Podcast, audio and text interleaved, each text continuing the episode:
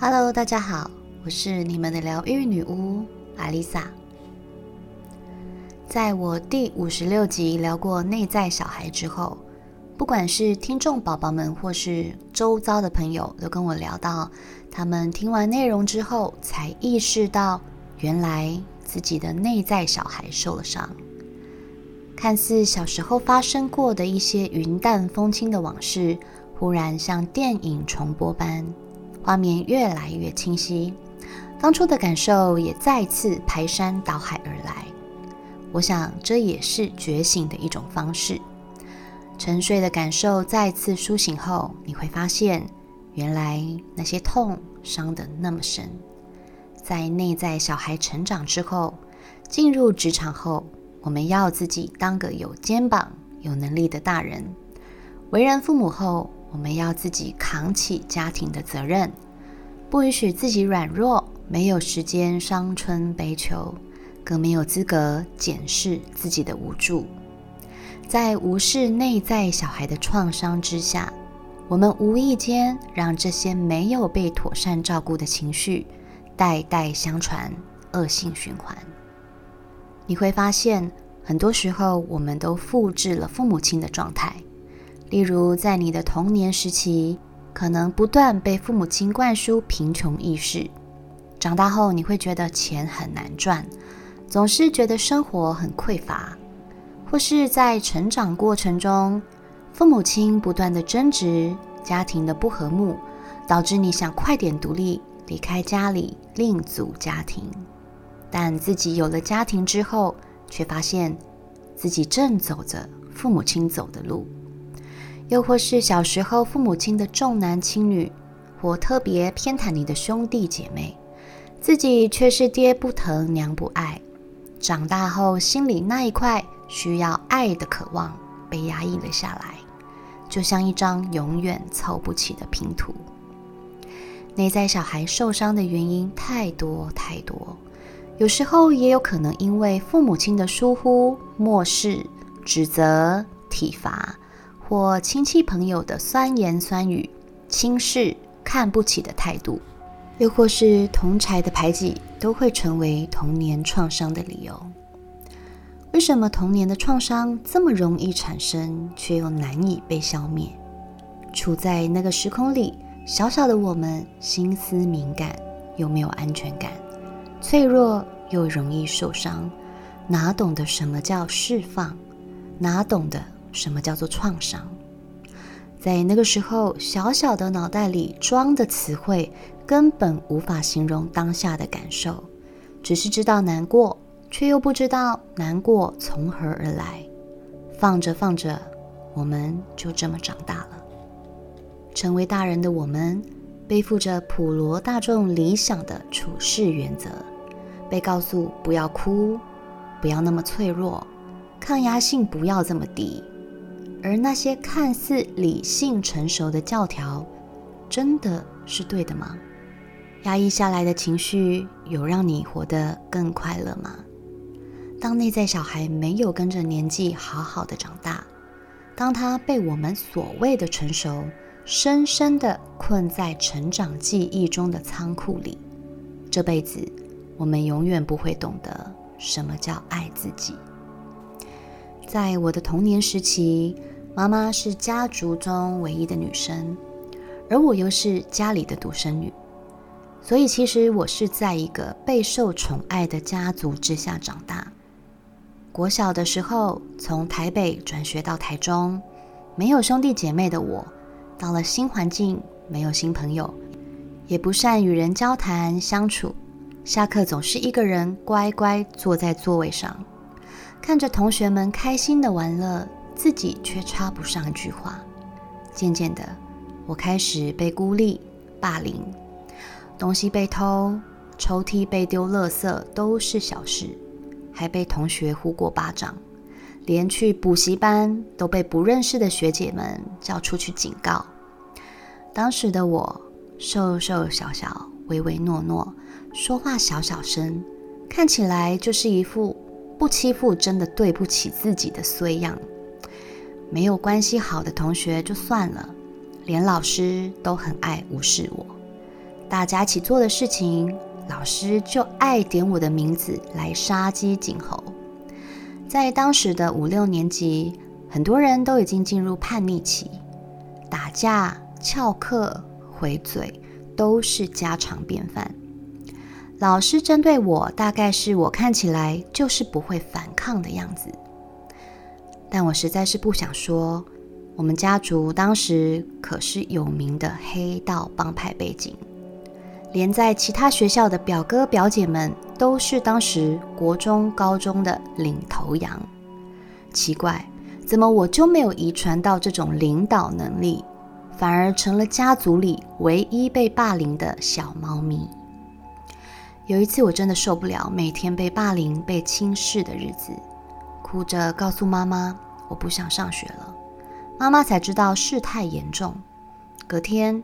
我教室外的整层楼都被社会人士包围了起来，整层楼的老师跟学生都跑出来看，我们班导也被请出了教室。我舅舅没多说什么，只跟老师说：“我们家的孩子就麻烦你了，如果他有被欺负或是哪里做的不好，再麻烦你告诉我们一声，老师辛苦了。”说完。整批人就浩浩荡荡的离开了。我永远都记得我们班导那一阵红一阵青的脸。故事说到这，是不是觉得有够像电影情节，实在太痛快了？但这件事情并没有给我带来改变，甚至本来还会搭上几句话的同学，也不敢来跟我说话了，都说他们家是黑道，不要跟他说话。我就这样痛苦的度过了当隐形人的学生时期。当然，家人也是为了我好。我妈总是说我可不允许我家孩子被欺负。但是，毕竟再怎么保护孩子，孩子们的人际关系这个结，只有孩子们能自己解开。的确，没有人敢再欺负我，但我依旧是孤独一人。长大后，我也想要有朋友，有自己的同伴。于是我习惯的去讨好别人，习惯让自己变得渺小，害怕得不到认同，在乎别人的评价，却压抑了真实感受和需求。最后往往得不到别人的尊重和认可，可能还被朋友背叛，或被别人踩在脚底下。最可怕的是。如果自己失去判断能力，甚至还有可能盲目的跟着朋友走上错的路。当一个人对于感情的付出建立在先去满足别人之下，又哪里有多余的心思爱自己呢？当一个人的童年创伤被忽视，心灵的空洞随着年纪增长，又怎么还记得当初自己想要的幸福？应该是长什么样子呢？当时的孩子已经长大，我们谁都无法改变曾经发生过的事实。但不要忘了，现在的你是每一个时期的你所累积而形成的。童年时期受了伤、说不出口的你，为了生活拼搏的你，为人父母的你。虽然现在的你已经不是当初的你，但这个你却是所有时期的总和。内在小孩他可能不是个小孩，甚至有可能延伸到你的青少年时期，延伸到我们在毫无判断与反抗能力的时候所受的创伤的任何时期。现在的我们经历过大大小小的历练。学会保护自己，学会为自己争取，学会表达与沟通。也许有着一份不错的工作，建立了自己的家庭，有了互相支持的伴侣。有时候回过头想想，为什么当初那么懦弱？为什么不懂反抗？为什么那么没主见？为什么要退让？为什么总觉得我不行？我不配，我不敢。我也曾经对自己说过，我讨厌以前的自己，讨厌以前那种唯唯诺诺的个性，我就是不够好，才会被欺负，难怪没有朋友等等的批判。在我试着去疗愈内在小孩前，我是无法接纳他的。为了保护自己，宁愿身上长满刺，也不想任何人欺负我。但是这样的人又怎么能爱自己？又怎么能让爱走进生命之中？越是讨厌，越不愿意看清楚，也更无能为力照顾受伤的内在小孩。所有的关系都是环环相扣，不仅你与外界的关系，最重要的还有跟自己内在的连接。所以这就是为什么我们要疗愈内在小孩。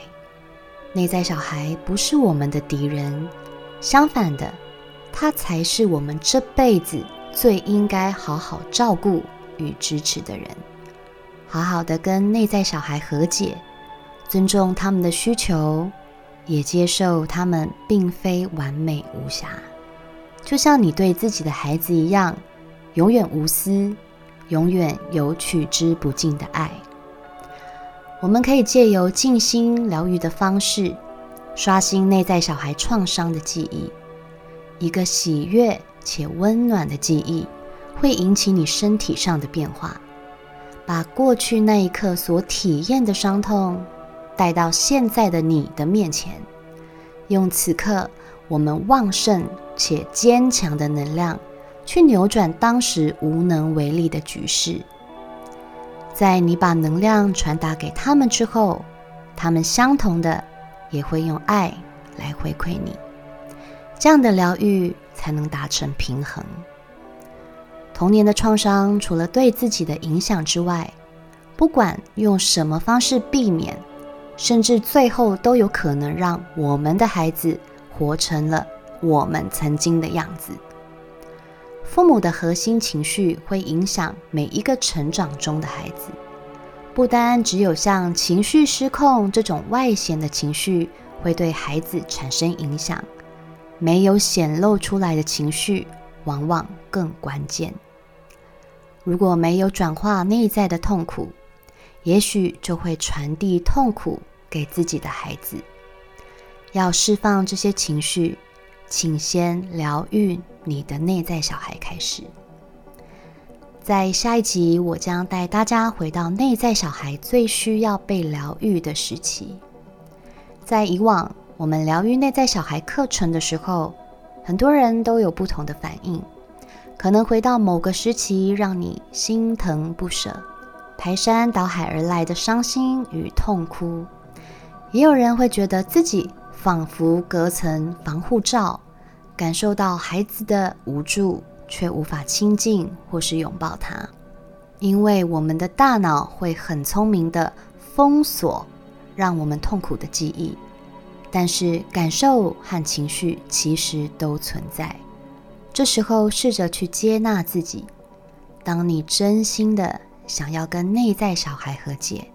我们才能回到那个受伤的当下去疗愈他。毕竟他被你尘封那么多年，内在小孩会倔强或闹脾气也是很正常的。多练习几次会慢慢有帮助的。只要进入内在心灵的连接，就能看见你内在小孩的真实面貌。好好的拥抱他，倾听他的需求。感受你们之间的关系正在愈合。在你刷新记忆之后，你给予他的爱，也就等于是给予自己的。你会懂得什么叫做真正的爱自己，那种能量是很强大且具有爆发性的。唯有你懂得接纳内在小孩，懂得爱自己之后，爱的能量才会源源不绝的。从内散发出来，也因为如此，我们才有力量去爱人，去分享爱，去创造更多丰盛，让自己成为一个真正富有的人。我是阿丽萨，我是你们的疗愈女巫，我在九又四分之三月台等你。